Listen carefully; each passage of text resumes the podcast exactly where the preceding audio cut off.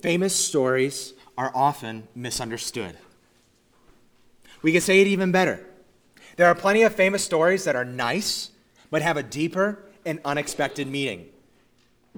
Classic examples come from the well known stories of Disney Pixar.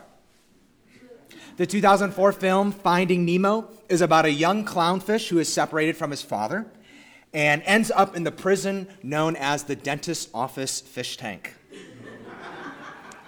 Following the movie's release, demand for tropical fish skyrocketed. People across the country flooded pet stores asking if they have Nemo fish. Certain parts of the ocean lost uh, their population of clownfish by 75%. So clearly, these people missed the actual meaning of the movie Finding Nemo. Because by purchasing a clownfish, they were separating that clownfish from its family and confining it to a tank. Is anyone catching on? Does this seem slightly familiar, this whole opening? Any clue to what I'm referring? Leave you in suspense for just a moment. Moment won't be that long. I used today, just that short paragraph, what was basically the same opening six weeks ago when we were back in Mark 6, 31 to 44. In fact, I used the very two same sentences to start off. And the rest of it I just changed a little bit. I put something different in there. So if you read today's passage in advance, Mark 8, 1 to 9, uh, that might be what it seems like. The same thing, but repackaged. And that's really what a lot of sequels are like, if you think about it. You know, Home Alone 2, Lost in New York. It's the plot of Home Alone, except in New York City. Uh, Shrek 2, Rocky 2, Fast and Furious 15, along the lines, it's along the lines of what we said about Hallmark movies last week. Mark 8, 1 to 9, deals with the feeding of the 4,000. Now, it looks so similar to the feeding of the 5,000 in Mark 6 that some scholars conclude that it's the same event, but told again. But as we see when we read a little bit more closely, there are too many differences to make that conclusion. Although we still have to wonder why Mark would include a story that is so familiar to what he's already told. Well, as we've seen in much of the book of Mark and as we read throughout Scripture, context matters. What's around it matters. So, the main difference between the feeding in Mark 6 and the feeding in Mark 8 is not how many people there were, but who the people were who were fed. So, remember, just keep this in mind as we read. We're going to read in a minute. Jesus is still in Gentile country. And knowing who he did this for sheds new light on the compassion he feels for this crowd. So if you're not there yet, go ahead and turn. Mark 8, 1 to 9. We are still on page 843 of the Pew Bible. We're going to get beyond it next week. Mark 8, verses 1 to 9.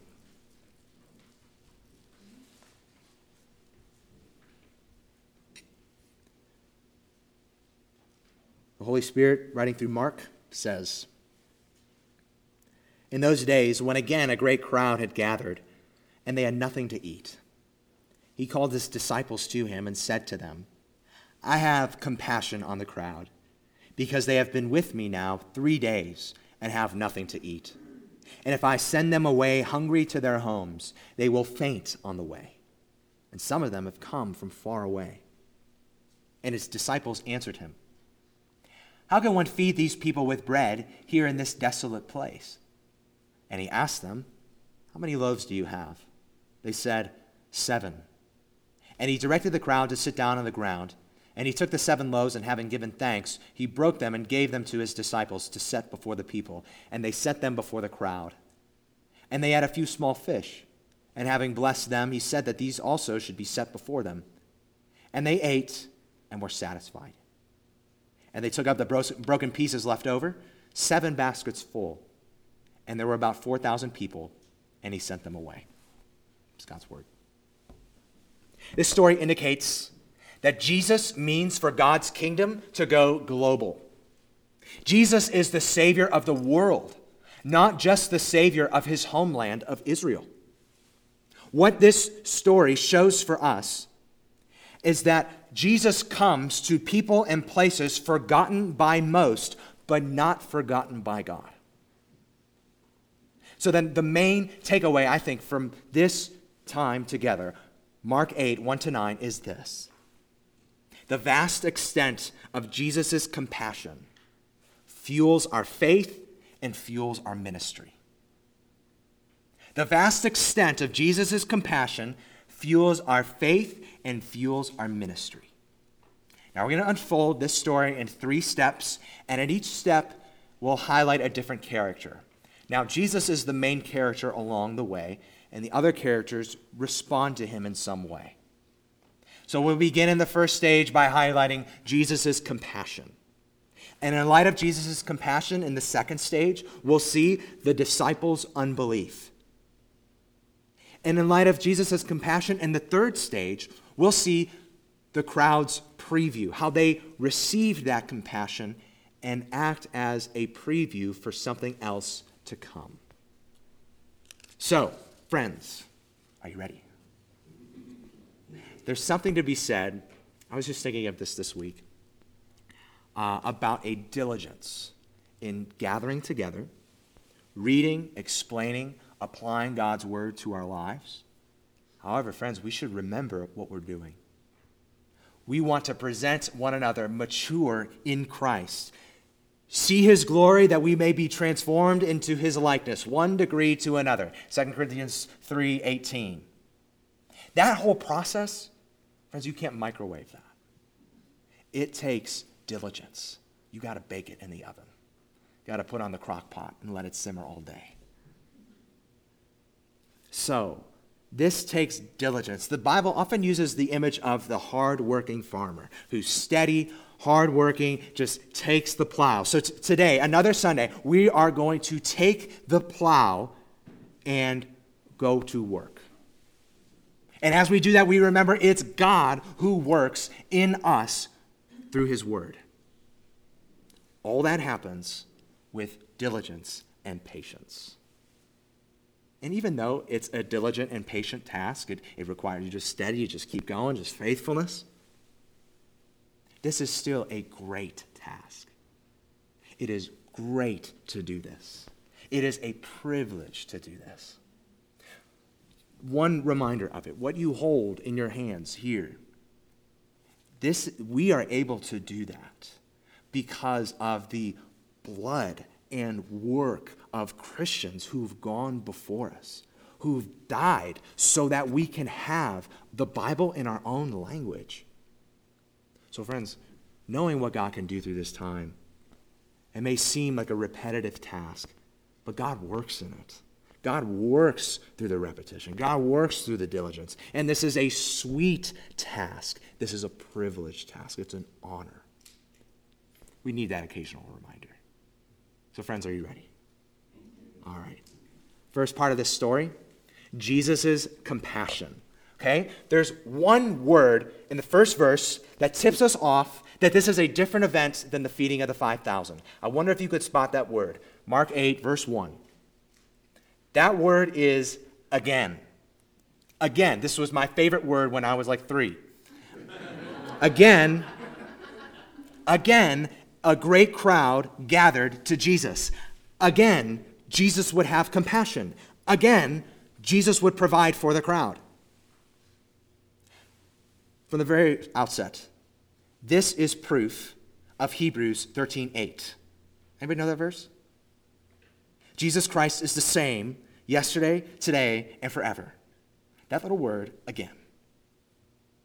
This unchanging character is because Jesus is truly God. Only God does not waver. Jesus is God become flesh, become man. Just as God the Father's character does not change, neither does God the Son's. So, in a single word, again, we get a reminder that Jesus' compassion and power are not a fluke. No, they're who he is. And who he is does not change.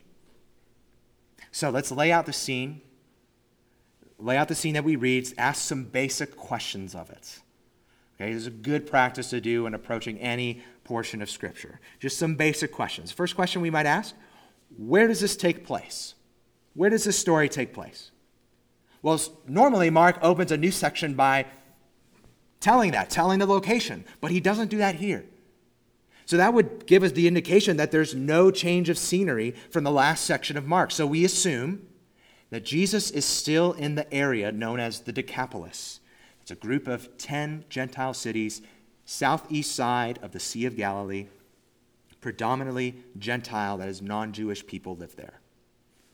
That's where this is happening. Another basic question when does this take place? Well, look at the text, verse 1. We get a general answer. In those days. Must be around the time of the events surrounding what's going on. Another basic question Who is involved? Well, we just read verse 1. We see three main characters. First, Mark mentions the great crowd. Then he uses just the uh, general pronoun he. That's Jesus. And then he talks about the disciples. These are the characters involved. Who? Another basic question we can ask what's the dilemma? What's the dilemma? Well, Jesus describes it in verses 2 and 3. Very basic. This crowd has nothing to eat, and many of them have a long journey home. That's the basic layout of what's going on. Kind of next category beyond basic questions is this one what is it that drives to solve this dilemma? Mainly, like, this is the why question. Why do we care about this problem? Why does this story care about this problem? What's the driving force? Well, look at how Jesus begins describing to his disciples what's going on. How does he start off? I have compassion on the crowd. Jesus' compassion is what drives solving this dilemma. Now, we've seen this trait before of Jesus in Mark. We've, we've noticed that compassion, the word used for it, represents a deep seated, gut wrenching feeling of empathy and love and sympathy for those around you. Compassion. In fact, Jesus' compassion is what drove him to feed the last great crowd he was around in Mark 6. But one key difference between Mark 6 and Mark 8 is the reason for Jesus' compassion. What prompts it? What makes it come up? So, in Mark 6, Jesus had compassion because he said, These people were like sheep without a shepherd. Remember, this is a predominantly Jewish crowd. And the Jewish people had leaders who should have nourished and fed and guided and led them. People like the religious authorities, people like Herod Antipas. These leaders failed. And so here's Jesus arriving on the scene as the fulfillment of what God had promised to his people a shepherd who would feed them and guide them and nourish them. Here in Mark 8, Jesus has compassion again. But the reason for it is different. It's a much more human reason. Why does he have compassion? Simply, he sees they're hungry. That drives his compassion. So then we uh, pick apart Jesus' compassion a little bit. I say that we can see at least two things when Jesus has compassion, two things that he does. Maybe we can get more out of it, but at least there are these things. By having compassion, Jesus recognizes and cares. Jesus both recognizes and cares, and neither of these are insignificant. So, friends, who was it that noticed that the crowd was hungry? Was it the crowd who approached Jesus and said, Hey, Jesus, I don't know if you know, but we've been out here for three days. And we haven't eaten anything. Do you think you could do something about that? No, Jesus is the one who noticed their need. He's the one who brought it up. Apparently, the crowd was so enthralled with Jesus that they forgot about food for three days. I don't know about you, but that would take a lot for me to do. but Jesus didn't just recognize that they must be hungry, He also thought through their situation. Do you see that? It's as if he placed himself in their shoes and said, They must be hungry. And you know what? If they don't eat, they won't be able to get home. So, in his compassion, Jesus recognizes their need and he cares about it. You see how the compassion would be incomplete without that second step, caring about it. You know, Jesus could accidentally discover that they were hungry.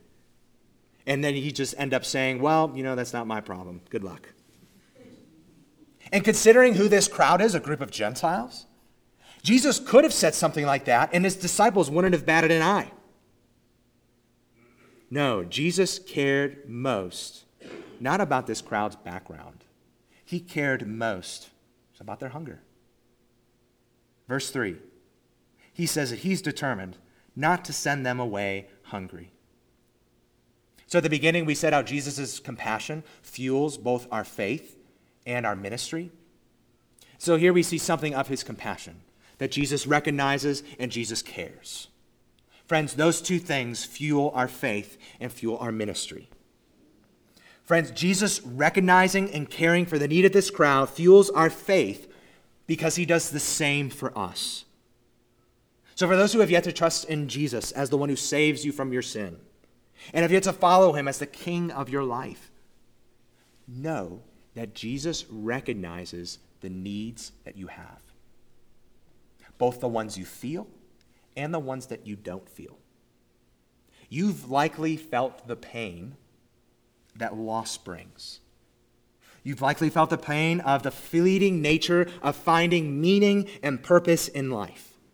You've likely felt the pain of injustice and sin against you and against those around you and in the world generally. You've felt those needs, but also know that Jesus recognizes and cares about even the needs that you don't feel, like the crowd here. When I was seven years old, if it was up to me, Every time we went out to a restaurant, I would only drink either chocolate milk or a Shirley Temple. That was it. Because those are great drinks. But thankfully, my parents knew what I needed better than I did. I didn't feel the need for water, but that didn't mean I didn't need water. The same works here. Just like he did with the crowd's hunger, so Jesus does with us. He sees what we actually need. And Jesus recognized that long before we did. That if we are going to have peace with God, we need a substitute who lives in our place and dies in our place. Friends, we did not recognize that. The Bible says, All we like sheep have gone astray, every one of us to his own way. Even when we didn't recognize that, it says, The Lord laid on him the iniquity of us all.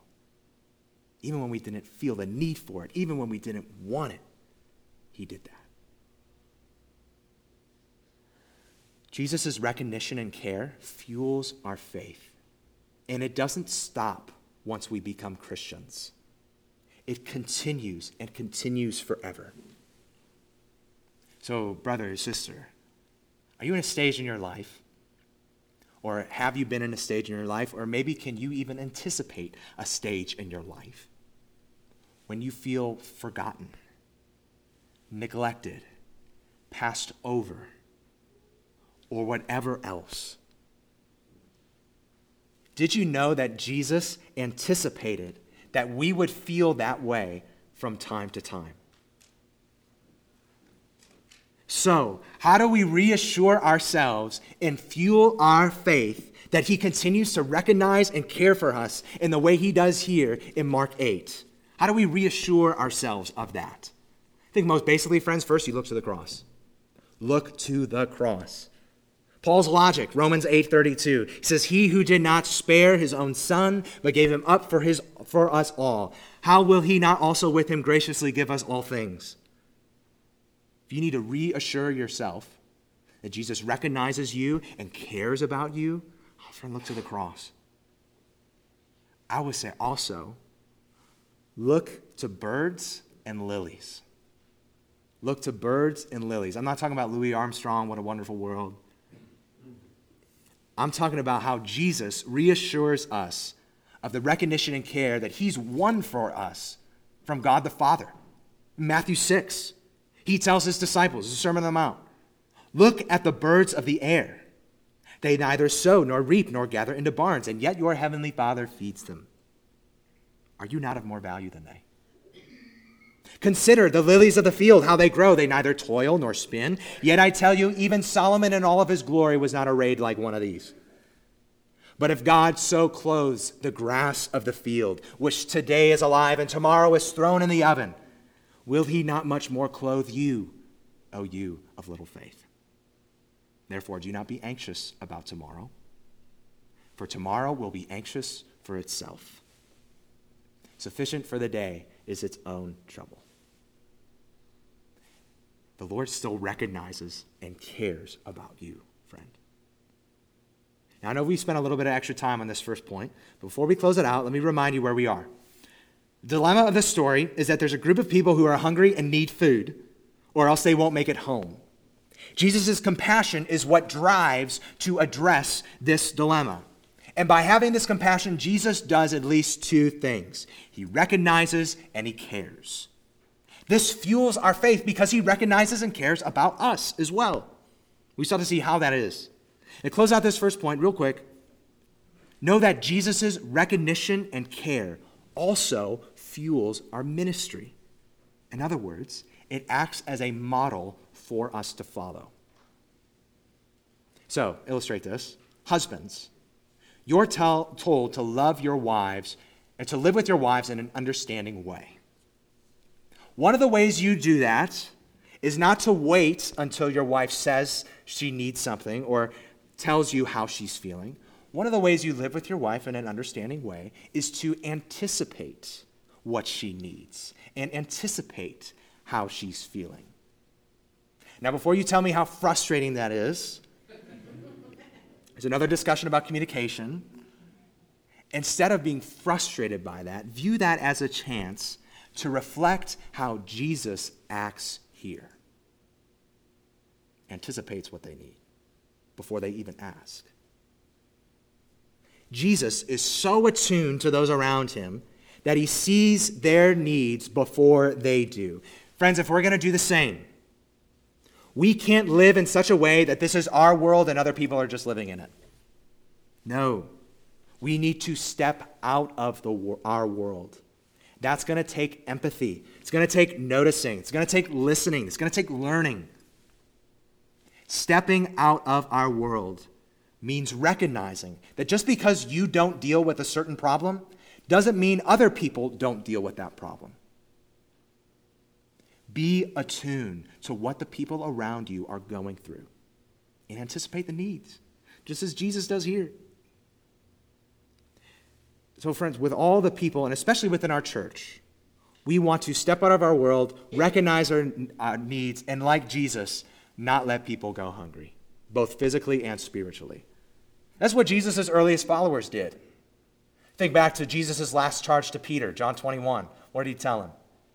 Feed my sheep. Think of uh, the apostles' charge to Paul, Galatians 2. He t- they told him to remember the poor. Paul said, That's the very thing I was eager to do. Mark 8 reminds us that if we've received Jesus' recognition and care, we need to extend that to others as well. All right, that's first stage. There's actually a story going on. Uh, we haven't gotten very far to this point. We're at the point of the story where we know who's in it, what the problem is, and how Jesus cares about the problem. And remember, Jesus brings up this problem to his disciples. You notice that in verse 1.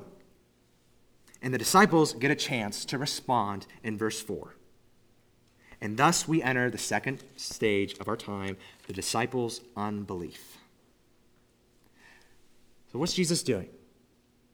Pours out his heart. Pours out his heart the, for this group of people, to his disciples, and how do they respond? Well, not as they should. And it's not just bad because they kill the mood. I mean, we've all been there, right? When we're vulnerable with someone and they don't return the favor. When we're in a group setting, it's very serious, and then someone cracks a joke and just kind of deflates the whole uh, mood. Or when you see it in movies, you know, Han Solo and Princess Leia, she tells him, I love you. He just says, I know.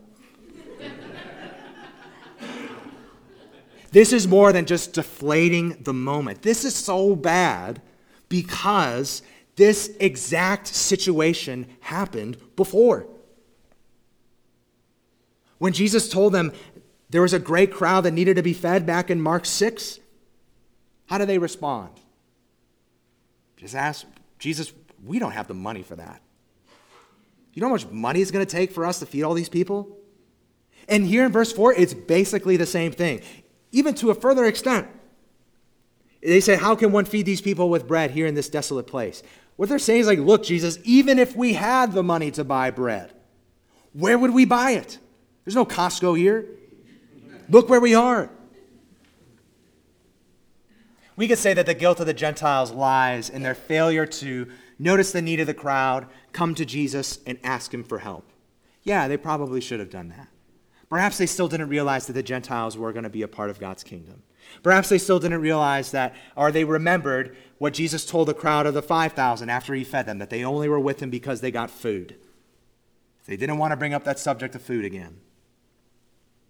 Their biggest misstep or failure here, though, was failing again to recognize who was in front of them. Failing again to recognize who was in front of them. Of course, no human could feed this crowd. But the one in front of them was the Son of God who became man. The one in front of them is the one who repeatedly did things that only God can do. Now, there are some who say that this story, the disciples' unbelief in this situation, how they repeat the same thing, is so blatant, so obtuse, so obvious that it just can't be real.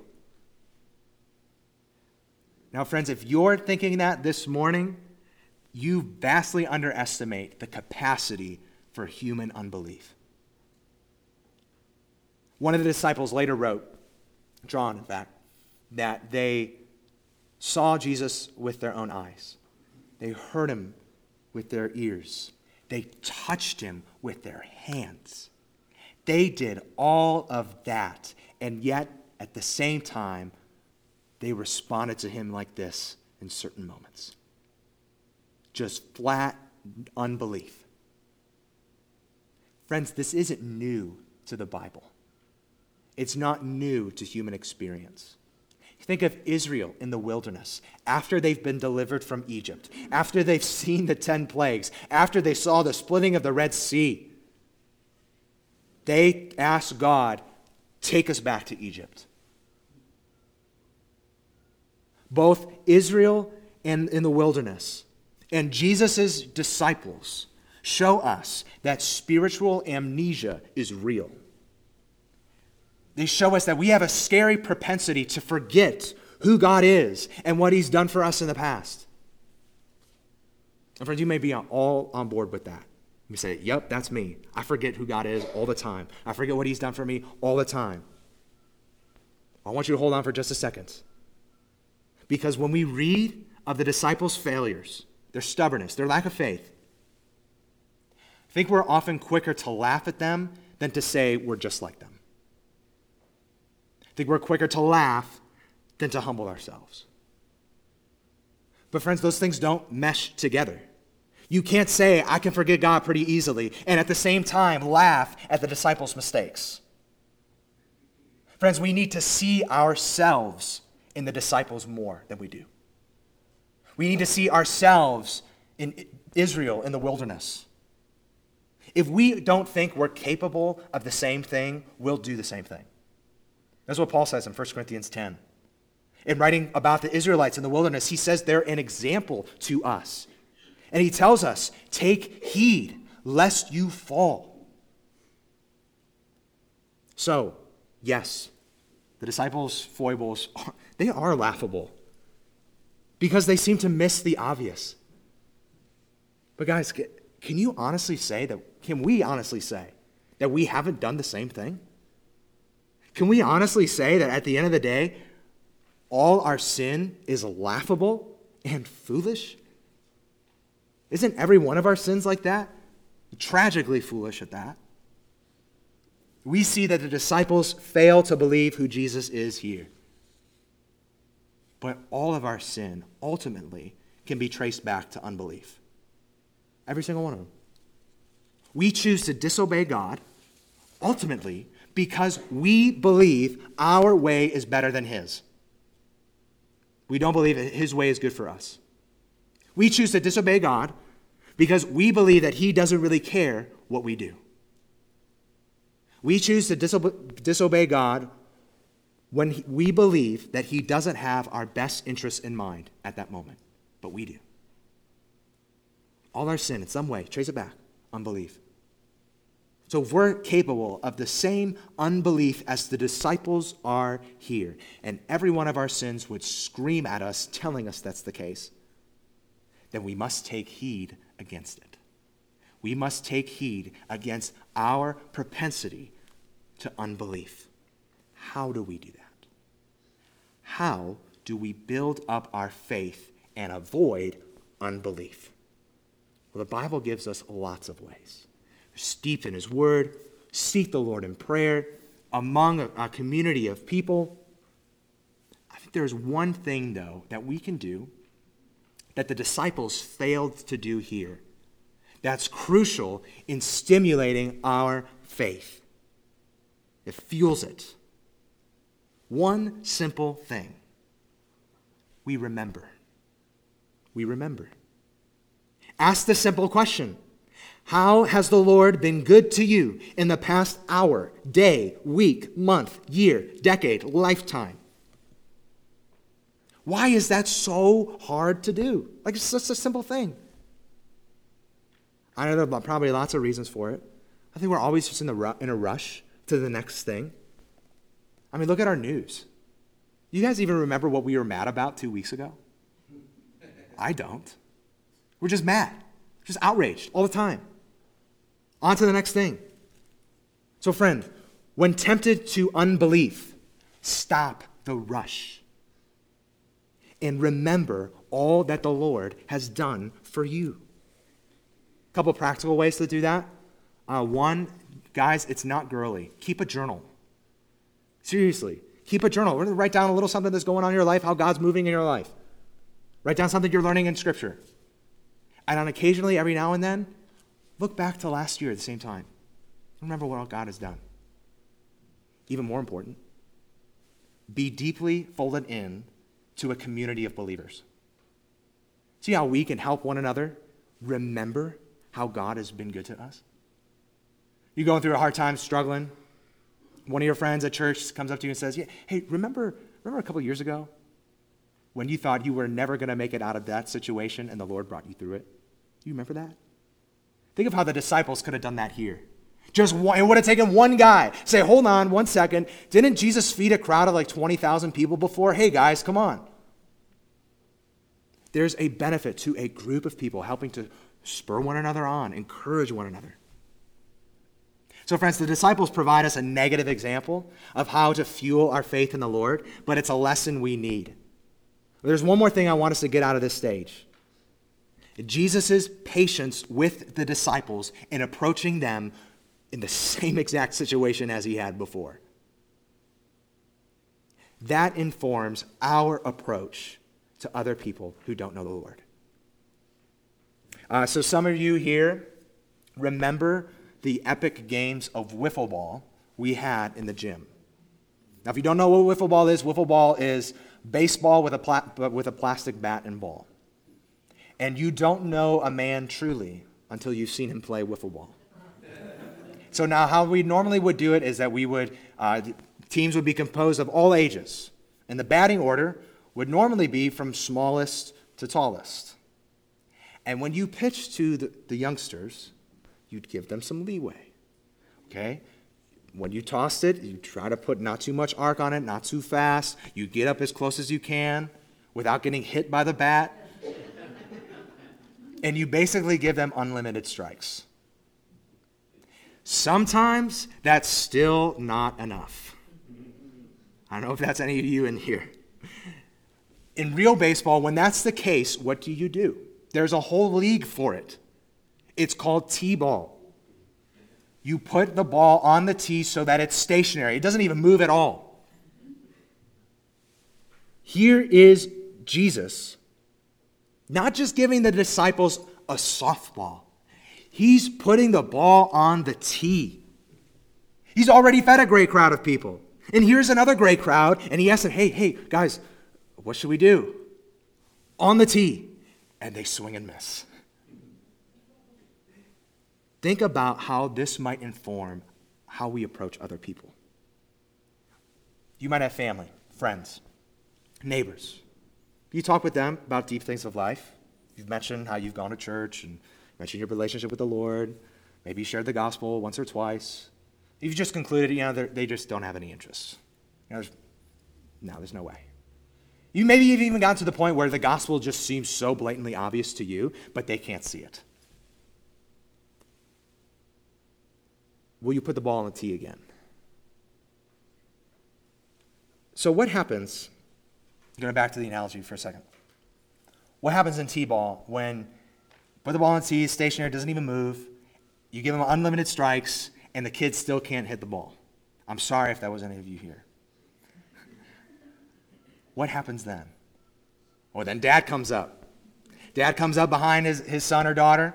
He wraps his arms around, around him or her, and he swings. So that they hit the ball, but it's not because of what's in them, it's because of what their dad is doing. On our own, friends, we can't hit the ball, even when it's on a tee. God must come and give us faith. So we got to ask ourselves will we keep putting the ball on the tee for the people we know who don't know Christ? Do you know most people don't respond to the gospel until the fifth or sixth time they hear it? Those are just stats. But the truth is, God must give faith. So let Christ's patience here encourage you not to give up. Put the ball on the tee again and pray that God gives faith. All right, we haven't even got to the good part of the story yet. Uh, last stage, you follow along as I read verses 5 to 9. And he asked them, How many loaves do you have? They said, Seven. And he directed the crowd to sit down on the ground. And he took the seven loaves, and having given thanks, he broke them and gave them to his disciples to set before them. And they set them before the crowd. And they had a few small fish. And having blessed them, he said that these also should be set before them. And they ate and were satisfied. And they took out the broken pieces left over, seven baskets full. And there were about 4,000 people. And he sent them away. So Jesus came to his disciples with a dilemma. He pours out his heart for the people. The disciples, just nothing. Fail to recognize that Jesus is the one who can provide for this dilemma. But Jesus goes on to do what he did before feeds a large group of people with a small amount of food. And it's at this final stage of the story that we see the most differences between this one and the one that happened in Mark 6. So, just some examples. Um, ironically, Jesus has more loaves and fish for less people in this story. The commentator Matthew Henry says that this illustrates to the disciples to make the best with what we have. Uh, other differences Jesus tells them to sit, but not sit in groups like he did in Mark 6. Another difference is that the ground they sit on isn't the green grass like it was in Mark 6. Maybe that's saying something about the season or the place. Another difference is that Jesus gives thanks here instead of blesses, although that's similar. Another difference is that here they eat in stages. They don't eat all at once like they did in Mark 6. Uh, another difference, you know, the obvious one, is that the total number of people was 4,000. instead of 5,000 men, not including women and children. And finally, there's the difference that the amount of leftovers is different from one to the next. These are two different events, friends. But the biggest difference, one I didn't mention, but mentioned at the beginning, the one that's most significant, this is a group of Gentiles. And even though there's this difference, you know what's still the same? Both crowds are fed. Whether it's been the Syrophoenician woman, the deaf and mute man in the Decapolis we saw last week, or this giant Gentile crowd here at the beginning of Mark 8, Jesus' compassion extends to those who've been forgotten and to those who are thought to be unreachable. If we know what's been going on in the Bible, what's been going on since the beginning, this shouldn't be that much of a surprise. Jesus is the fulfillment of what God had already planned. For those from every tribe, tongue, and language to be a part of God's people. God's promise to Abraham in Genesis 12 was that through his offspring, all the nations of the earth will be blessed. Places like 1 Kings 8, Isaiah 42, Isaiah 49, we see that God's promise and purpose for his people Israel was to be a light to the nations that the countries around them could see who the one true God is and come to him. Like we read in Jonah, we see God's heart for a wicked Gentile people in Nineveh. This plan, this heart that Jesus has here, it's not new. Jesus fulfills God's intention and plan. He reflects who God is perfectly to all the nations, and he brings blessing to them. The provision here to the Gentile crowd is a preview of his provision he would give them with his own life. Jesus gave his life so that whoever would repent of their sins and trust in him alone for the forgiveness of their sins would be included in God's people, whoever, Jew or Gentile. That's the truth that we read in Ephesians 3. The mystery that the Gentiles are fellow heirs, members of the same body, partakers of the promise in Christ Jesus through the gospel.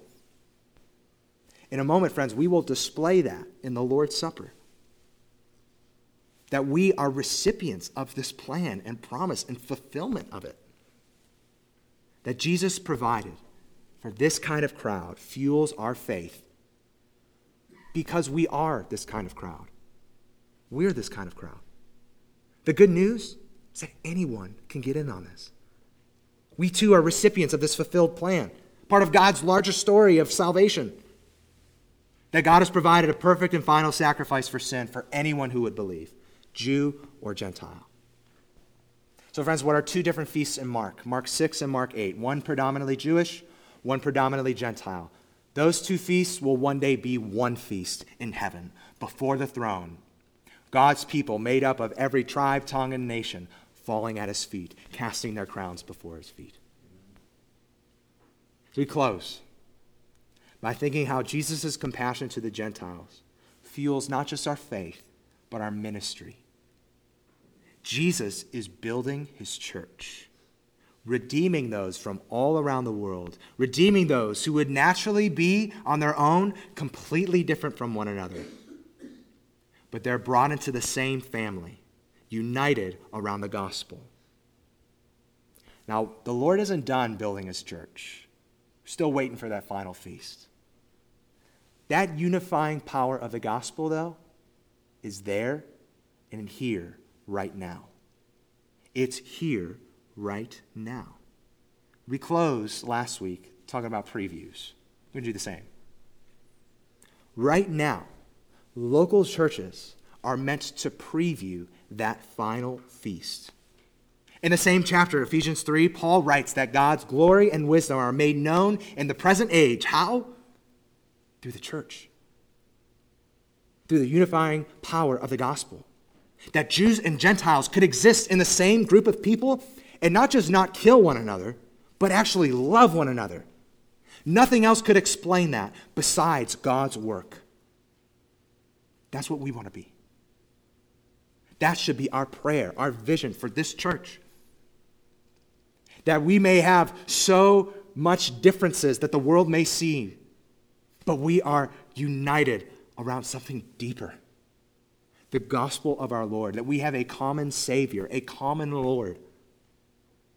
And God's power is made known in that. God's glory is made known in transcending what would divide us naturally.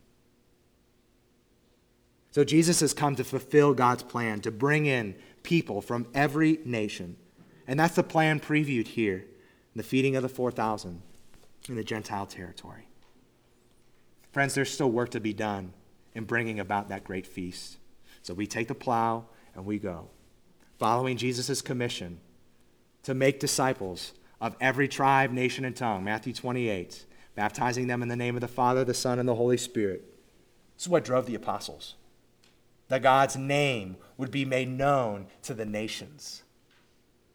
So Jesus is for all people. This makes this not your typical sequel, the feeding of the 4,000. So, friends, let's display that here. Let's keep working toward that here. Let's pray. God, thank you for your compassion to us. Oh, Lord Jesus, this is your grace. That we did not even know we needed this, and yet you still sought us out.